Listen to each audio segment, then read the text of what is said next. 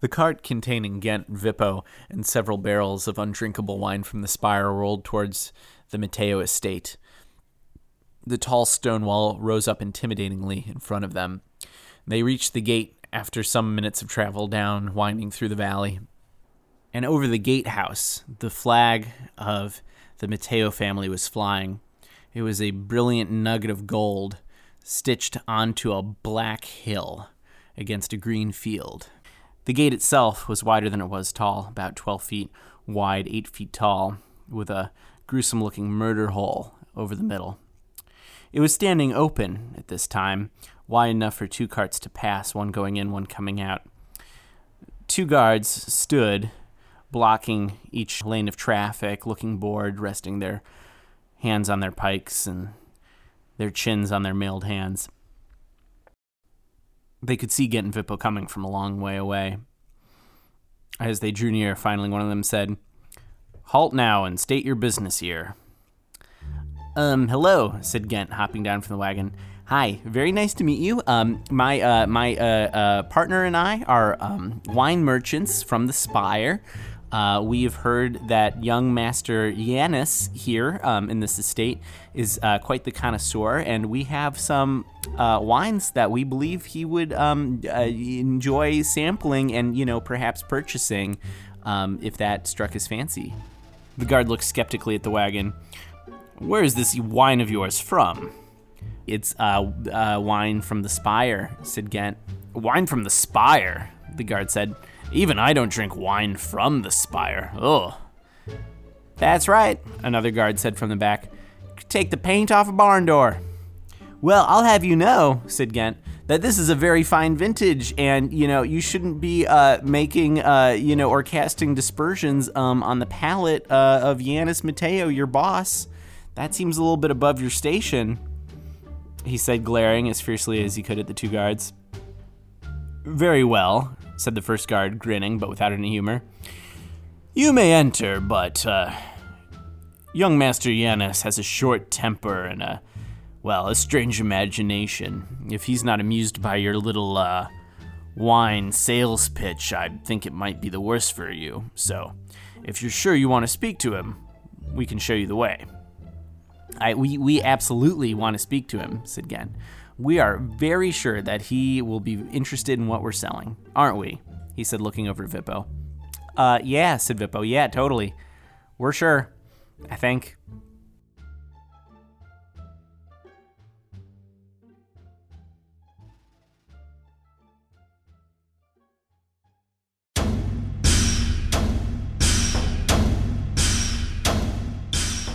Welcome to Spire a world built one story at a time. I am Aaron Goldbeck.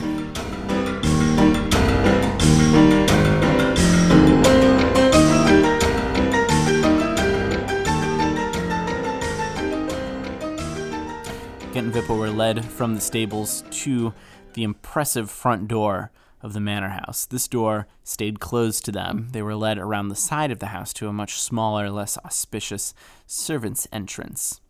This door opened. A servant was there, all done up in expensive looking livery, and had the same coat of arms that was flying on the flag of House Matteo. A nugget of gold against a black hill against a green field. Uh, yes, said the footman.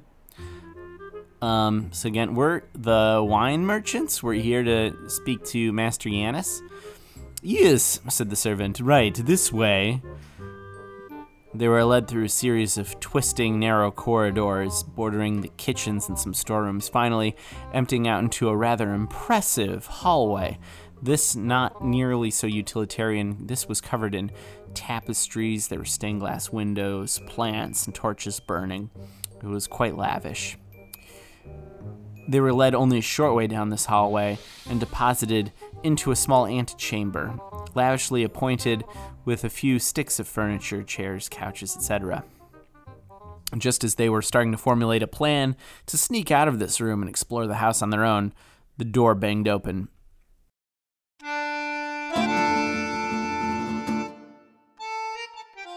Yanis Matteo stood about five foot six. He had spun golden hair and blue eyes. He wore exquisite clothing over which he wore a completely unnecessary steel breastplate. At his sides hung two swords. Well, said Yanis, I hear you two have come to sell me some wine.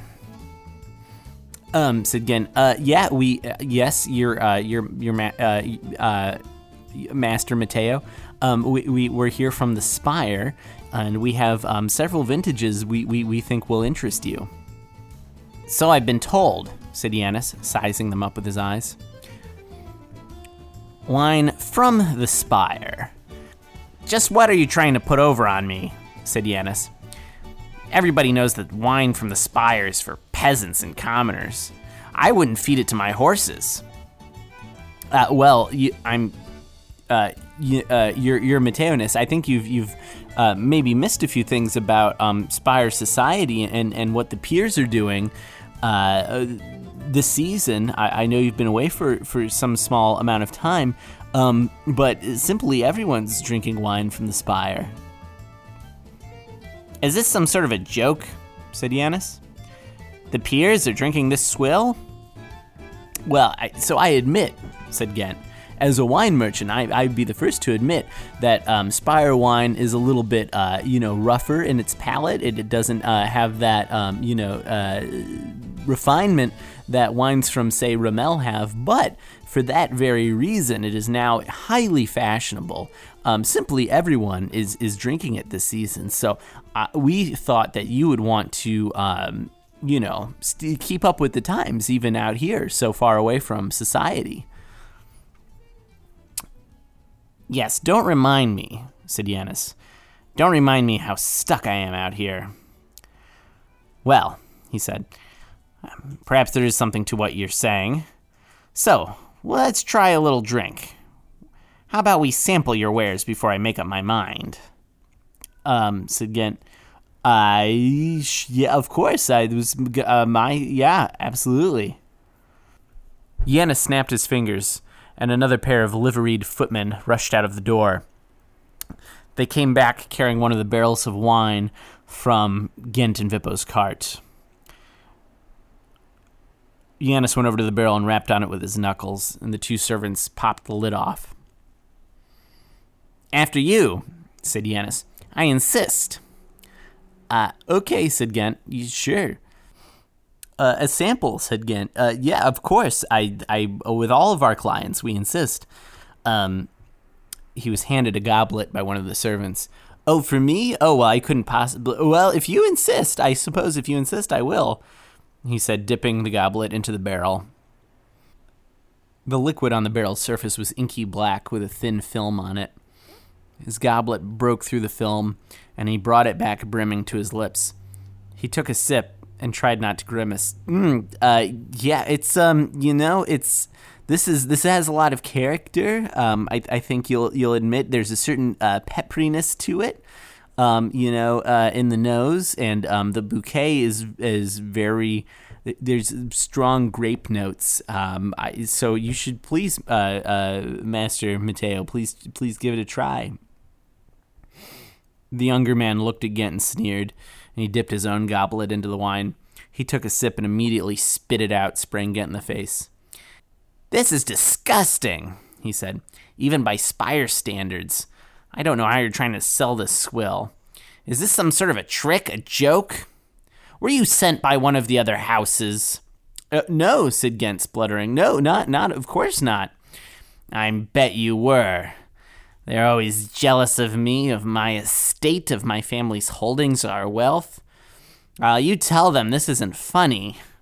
And if they want, if they want to make a fool of Yanis, well, they have another thing coming. Grab him he said to his servants, gesturing towards Ghent. What? What, me? said Ghent. No, this is this is a misunderstanding. I I don't. Uh, uh, two servants came up behind him and grabbed his arms. Let's see if we can get you to change your tune a little bit, said Yanis.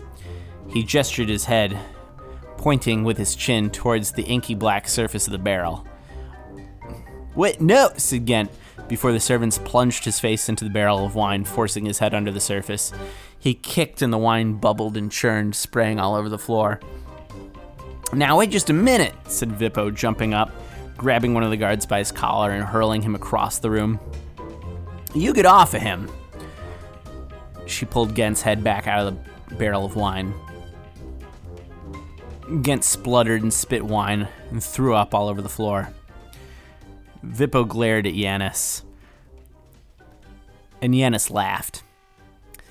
Oh, you I like, he said. You've got a little spirit.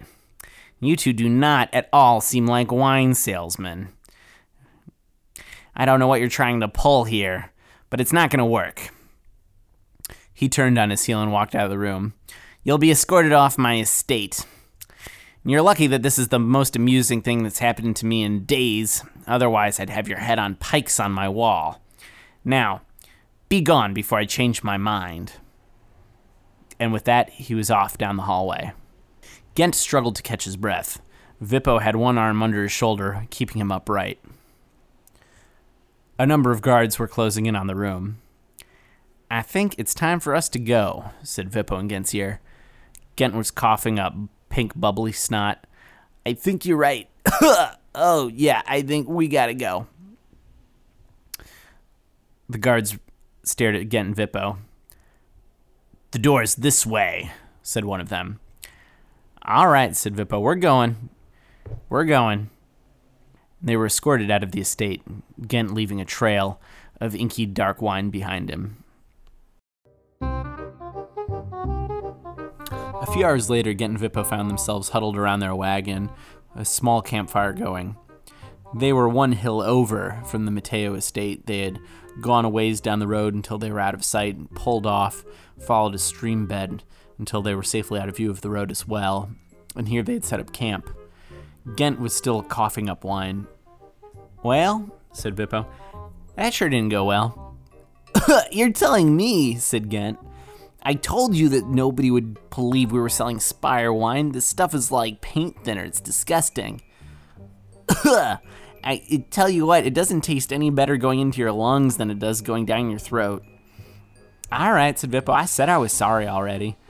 What are we gonna do now? That was the whole the whole plan. You know, was to get in there um, and to smooth talk the guy uh, and to get the lay of the land, we, we don't know anything. We're even worse off than when we started because now he knows who we are, he'll recognize us. Yeah, I've been thinking about that, said Vippo. And uh, here's what I got. We tried it your way with the scams and the sneaking and all that. Now we're going to try it my way well, I thought your way was also mostly scams and sneaking, said Gent. Well, yeah, it is, but it's better than your way because here's what we're going to do. We're going to climb over that damn wall. We're going to knock out one of his guards. We're going to tie him up. We're going to take his uniform, uh, two of his guides. We're to need, if we're to take two uniforms, it's two guards we got to knock out. Fine, stop interrupting. We're to knock out two guards. We're to take two uniforms, and then we're to have the run of the place. It'll be just like that temple full of cultists back in the Spire. Uh, well, you know that I guess has a certain um, simplicity to it, uh, except for the fact that they will know our faces and they'll know that we're not guards who work for uh, Yanis, and then they'll kill us. Well, I, I don't think they're going to expect us to come back, and we'll just stay well away from everybody once we're inside. We just got to find the library, grab the book, and get out. Now, here's the thing you think we didn't get any information out of that, but we got more than you think we got. What are you talking about? said Gent. Well, for one, said Vippo, we know the library's not on the first floor. We saw most of the first floor when we were getting pushed around through those uh, corridors back by the kitchen, then we were led through that hallway. So we can be pretty sure it's not down there, so we're gonna have to get upstairs.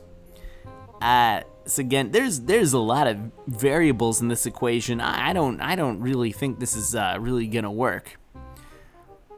Well, said Vippo, do you have a better idea besides going back to the provost with our tail between our legs? Well, I, I guess I don't, said Gent. Yeah, okay, fine, fair enough. Uh, I, I took my shot at it, we tried my plan. Um, we'll try your plan, we'll see what works.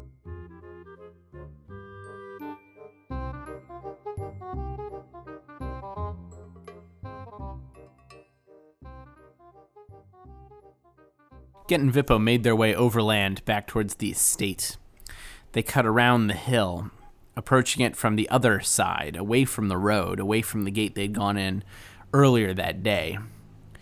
They approached the wall, still 10 feet tall, still made of stone, but as they drew closer, they could see how old it was, how weathered. It was easy to find handholds, purchases, and they were able to clamber up.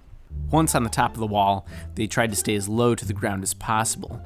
Ghent was following Vippo. She seemed to know what she was doing, crouching, crawling, scuttling. They moved along the top of the wall until finally they reached a set of stairs that went down to a courtyard. At the bottom of the stairs, there was two guards standing and talking. Vippo stopped suddenly. Gent almost ran into her. She turned quickly. Vippo put her finger to her lips. Gent nodded. She pointed at him, and she pointed to the floor he was standing on. He nodded again. He wasn't going to go anywhere. Silently, stealthily, Vippo crept down the stairs towards the courtyard, right up behind the two guards. They hadn't heard her, they hadn't turned. With one quick motion, she opened her arms as if she was going to embrace the both of them, grabbed the sides of their heads, and smacked them together as hard as she possibly could. There was a dull but resounding thump, and the two guards crumpled. She motioned for Ghent to come down the stairs. He scrambled down as quickly as he could. They dragged the two guards under the shadow of the staircase behind the wall, and they removed their cloaks, their chest plates, their helmets, and the spears that they were carrying. From a distance, without close inspection, Ghent and Vippo could easily pass for guards of the Matteo estate.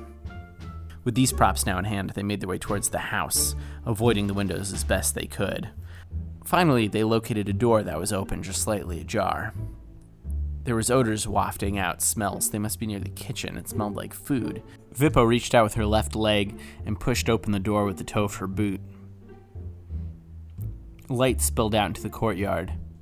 She gestured for Ghent with a jerk of her head towards the door, and they walked inside. There were, it appeared, eight guards in the room, all pointing crossbows or swords at the pair of them. Oh, said Ghent, dropping his spear and putting his hands over his head. Uh oh. Yanis Mateo was standing behind them. Uh oh, indeed, said Yanis. It appears you are captured. Damn it, said Vippo, throwing her spear on the ground, raising her hands as well. How the hell did you how'd you do that? How'd you know we were coming back? Ha, said Yanis.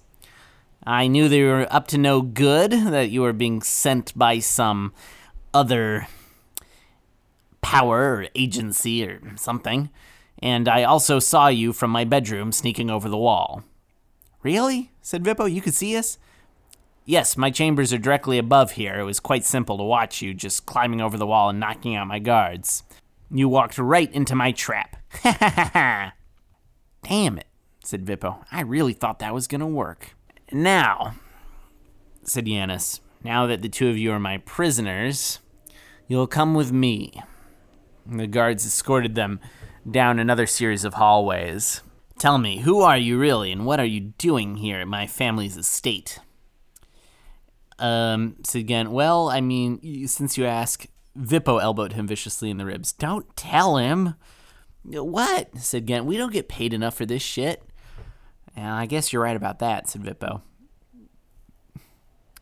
Uh, we work for the Collegium, said Ghent. The Collegium, said Yanis.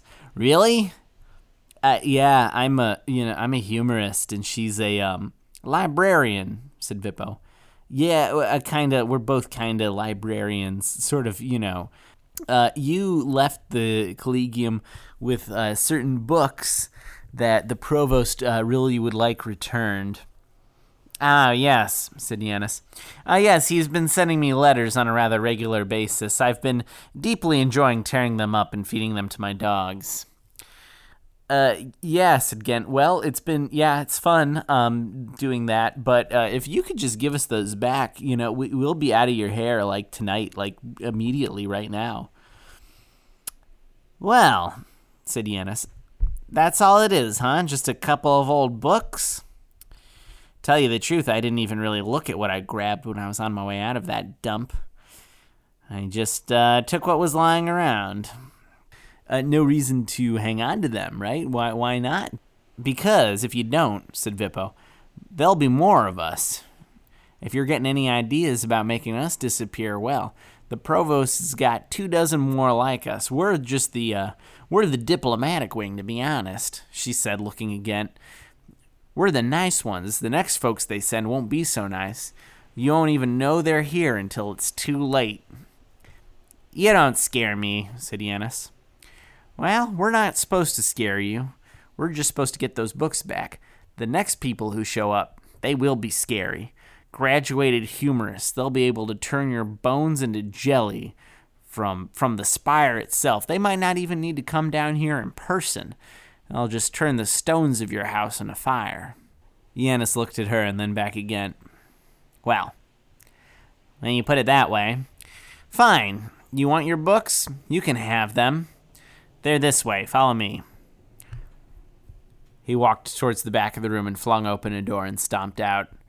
The guards pushed Gent and Vippo along. They followed him down several passageways, up a staircase, down another, until finally they found themselves in what appeared to be a small study. This small room, Yanis's study, was dominated mainly by pieces of machinery. Gears, cogs, other strange pieces of equipment were strewn all over. There was a workbench set up along one wall with many tools and implements. Along another wall, a bookshelf, and there was a large bare space in the middle of the floor. So you came all this way and tried to trick me, to swindle me just into getting these crummy books back for the Collegium? I, you, when you put it like that, said Gent, it, it, it doesn't sound like much, but it is a living, uh, to be honest. I suppose whatever you commoners need to do to survive, said Yanis. Let me see if I can find these. Oh, here we are. He pulled out a few texts from the bookshelf and placed them on his desk. I don't know why anybody's so fussed to get these back. Do you even know what these are? Well, no, said Vippo. No, I guess we don't know this time. These, said Yanis, are the 32nd through 37th geological surveys conducted by the Collegium, oh, about a thousand years ago. Uh, what, really? Again, geological surveys from a thousand years ago? That's what it says right here, says Yanis, pointing at the spines of the books. Now, why on earth would you want something as worthless as this? I couldn't say, said Vippo. We don't write the books, we just get them. And we want these ones back. All right, said Yanis. You can have them back. You can have them back on one condition. And what would that be? said Vippo. Well, said Yanis, grinning, you just gotta come and take them. Gent and Vippo took a step forward towards the books. Yanis took a step backward. Gent and Vippo took another step forward. Yanis reached out with his left hand and pulled a lever on the wall that Gent and Vippo had not noticed until now. This caused the floor that Gent and were standing on to swing downwards to open up into some sort of a chute or a passage. They both fell, screaming, plummeting, and were deposited onto a kind of a slide and spat out a moment later onto the rough stone floor of a pit. It was quite dark. There were several torches illuminating the walls, but they were in a much larger underground space. They could hear Yanis laughing somewhere above them. Gent picked himself up. He was mostly on top of Vippo. She pushed him over. The two of them climbed to their feet. Who, said Gent, has a trap door in their study? I, that's just ridiculous. I mean, how often do you use something like that anyway? I mean, I doubt this is the laundry room he said, peering around into the darkness. Shut up a minute, said Vippo. Just be quiet, I think I hear something. And she drew her short sword out from its scabbard. There was a sound, a thudding noise, a clanging, and above that, a slow, ironic applause, a single set of hands clapping.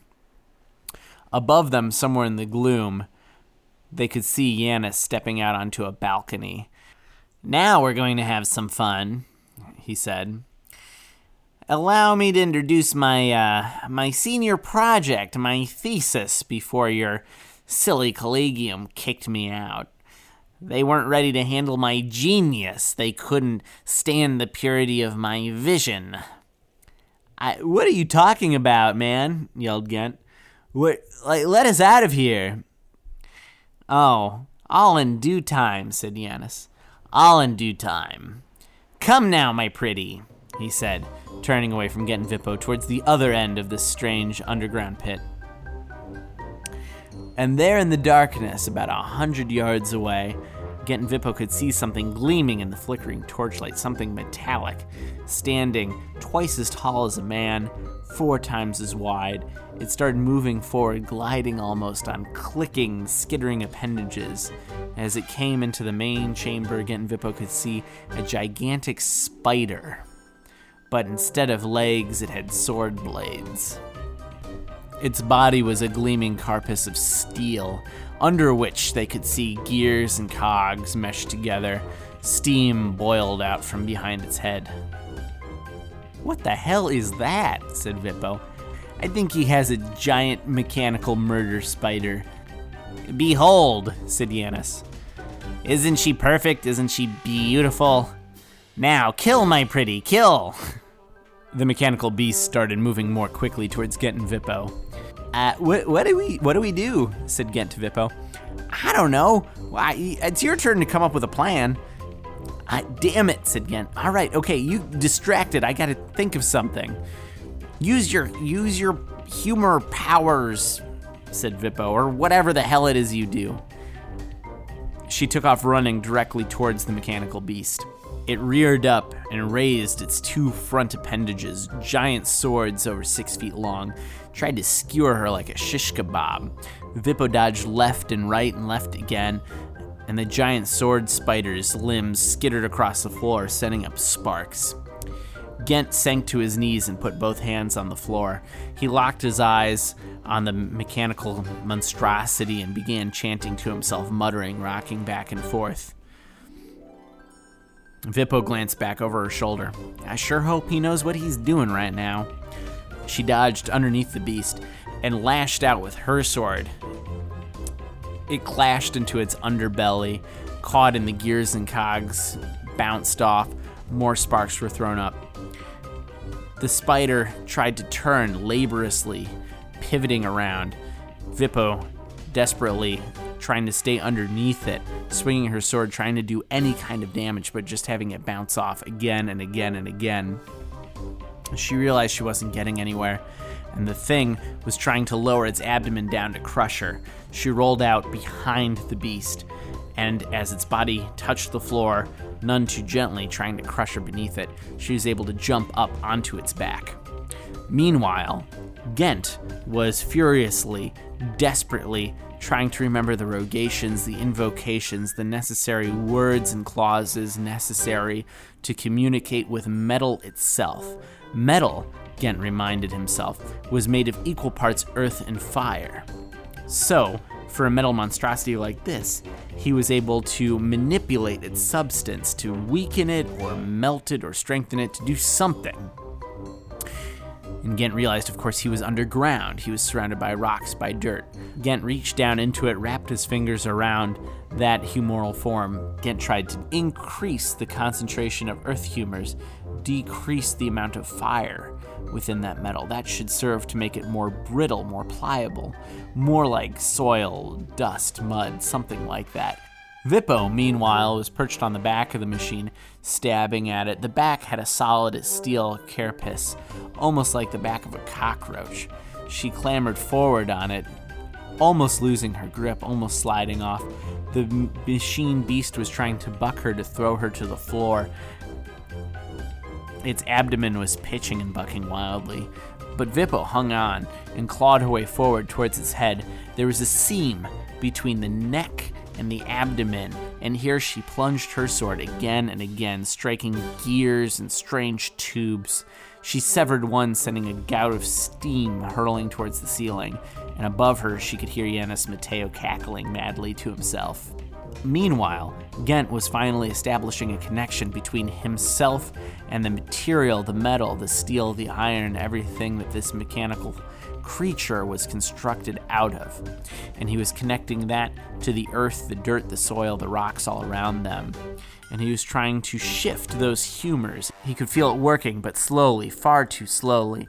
At this rate, given hours, perhaps days, he could turn that metal into something soft, pliable, but by that point they would surely be dead. The spider was bucking wildly, and Vippo was hanging onto its neck with both hands now, her sword uselessly protruding from the gaps between its armor plating. So Ghent focused all of his energy on one of the spider's limbs. And at that moment, the spider reared back wildly on its rear legs, the front legs trying to claw Vippo off its back. However, it was overbalanced, and it pitched forward again, slamming back onto those front legs, and miraculously, one of them snapped.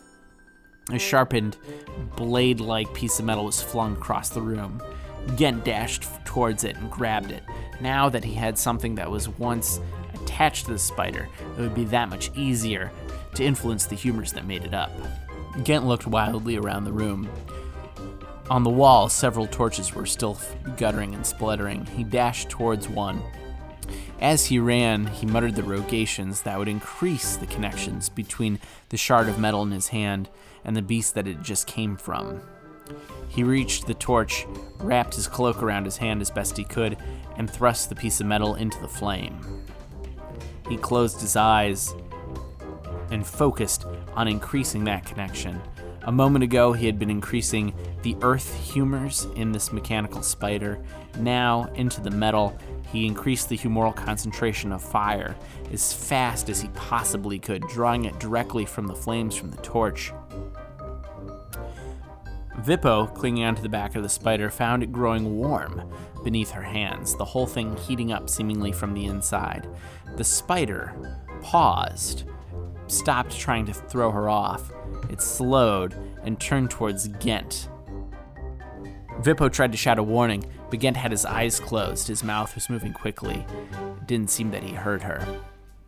So Vippo stabbed again and again into the creature's neck, and still, with no effect and now it was growing too hot for her to hold on to. The surface of the spider was glowing red almost, starting to blister her hands and her knees where she was touching it. So she leaped off. Diving forward, she hit the hard ground and rolled, taking all the skin off of the palms of her hands. And she turned towards the spider. Come on, get me, son of a bitch, she yelled. She rushed forward, striking at it with her short sword. Her sword bounced off of it still, sparking, but now she could see that there was dents forming in the metal as she struck it. The spider turned again slowly and regarded her. Ghent, meanwhile, was realizing he had a problem. There were simply not enough fire humors in the immediate environment. The torch that he had thrust the shard of metal into was guttering out, it was dying. So he laced rogations through the other torches in the room, tying all of the flames together, directing all of those humors into the shard of metal in his hands, and then from there into the mechanical spider. It was working, yes, he could see it heating, starting to melt, to congeal, but still too slowly. It was wheeling now around towards Vippo, he could see. But unless he could do something in the next couple of minutes, she would be dead and him soon after. So he called upon the only readily available source of fire humors in the room that he could the humors within his own body. Drawing those humors out from, from himself, Ghent began to shiver, to shake violently, to begin almost to black out. He hoped it would be enough. And with a few final words, he forced those humors from himself into that shard of metal in his hands. And Ghent could feel himself growing pale and drawn and cold, as if the volume of blood in his veins was decreasing, as if he was bleeding out. Vippo was striking frantically at it as it backed her into a corner. She noticed it was moving slower and slower, but still advancing inexorably, no matter how many devastating blows she rained down upon its head, its legs, anything that got close enough to her. And just as she felt her back press against the wall and one of its bladed appendages rise up to strike her. It collapsed and a deafening clang of metal and gears. She looked over to Ghent and saw him collapse at almost the same moment onto the floor. Ghent! she yelled and sprinted towards him. Behind her, the giant mechanical spider twitched and then stopped moving. Ghent was also looking unnaturally still. His cheeks were even more drawn than usual. He was pale, his lips were blue. She dragged him into a sitting position and slapped his face. Come on now, come on, she said. Stay with me. You're not allowed to die on me here. Not like this. Not right now. I need you, you stupid bookworm. Come on, wake up. And she shook him. Ghent and sat up, choking. what? I. What are you doing? Oh God. I was trying to help you, you moron," said Vippo, standing up. Excuse me, said a voice from above them. Ghent and Vippo looked up. What? said Vippo. That was amazing, said Yanis Mateo. Uh, r- really? said Ghent. Yeah, oh, you guys are incredible. She was all like clang clang with her sword and stab stab, and you were all like with the humors. That was nuts. That is exactly what I built this thing for. Uh, said. Uh, what? Well, you're welcome, said Vippo. You little bastard. Why don't you come down here and fight us yourself next time? No, no, no, said Yanis Mateo, laughing. No, no, no, no. You two are an inspiration. It makes me want to go back to school and finish my studies so I can build something even better next time. Uh, great, said Ghent. That's super. Glad to, like, you know, um, yeah, stay in school, kid, for sure. You two can have these stupid books. I didn't even want them. This is the most fun I've had since I left the Spire.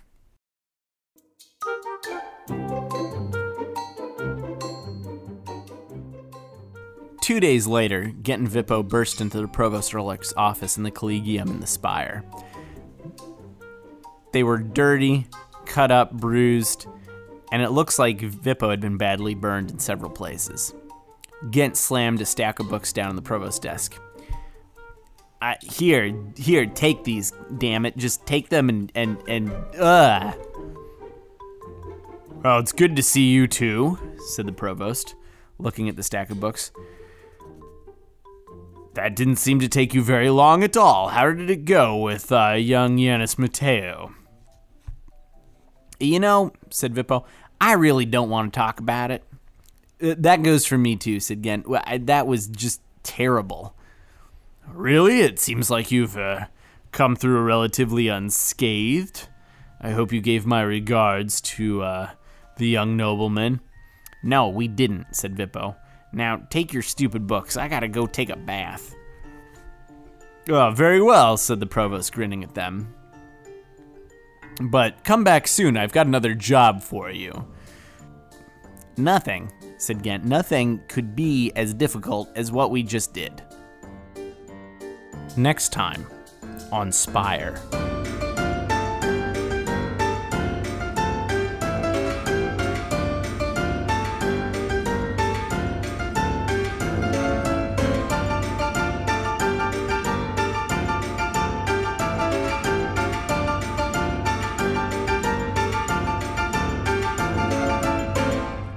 Thank you so much for listening to this episode of Spire.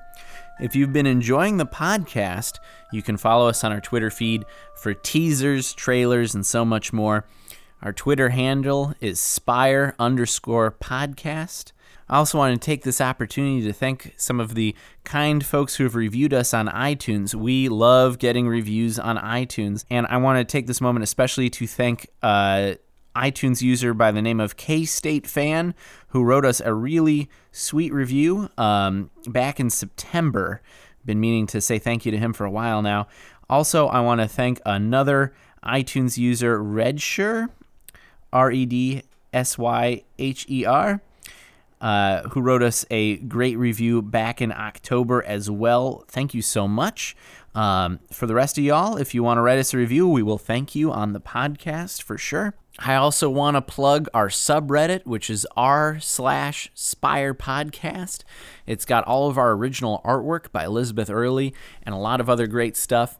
Uh, and on the subreddit, if you ask us questions, we would like to answer them in a future uh, mini episode where we directly answer questions from our audience. So please hashtag join the conversation, hashtag Spire, etc. Thank you again for listening. I'm Aaron, and uh, that's all I got. Spire is performed by Aaron Goldbeck, produced and directed by Mark Holscher, music by Kevin MacLeod, and artwork by Elizabeth Early.